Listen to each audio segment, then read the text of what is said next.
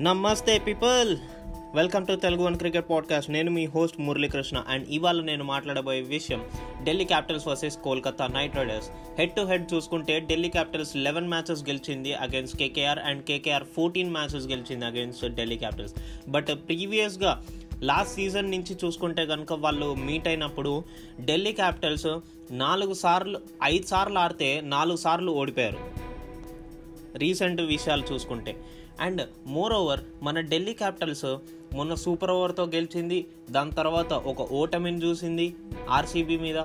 దాని తర్వాత ఇప్పుడు కంబ్యాక్ చేస్తారా అన్న లేదా అన్నది విషయం. అండ్ మరో సైడ్ కేకేఆర్ మంచి బ్యాటింగ్ లైనప్ వాళ్ళు సెట్ అయిన మార్గన్తో వస్తున్నారు కెప్టెన్ అండ్ వాళ్ళు చేయాల్సిందల్లా ప్లేయర్ చేంజెస్ కాదు బట్ ద థింగ్ ఇస్ వాళ్ళు పైకి కిందికి చేయాలి ప్లేయర్స్ని లైక్ కింద ఉన్న ప్లేయర్స్ మిడిల్ ఆర్డర్లో ఉన్న వాళ్ళని కొంచెం టాప్కి తీసుకురావడం అలాంటి చేంజెస్ తీసుకురావాలి. అంతే చాలు. కేకేఆర్ గెలిచే ఛాన్సెస్ అయితే ఉన్నాయి. బట్ ద ఫేవరబిలిటీ చూసుకుంటే కనుక ఢిల్లీ క్యాపిటల్స్కి ఎక్కువగా ఉంది. స్పిన్నర్స్కి మంచి హెల్ప్ఫుల్గా ఉంది ఈ పిచ్ అనేది. వరుణ్ చక్రవర్తి మంచిగా రూల్ చేస్తాడు ఇవాళ.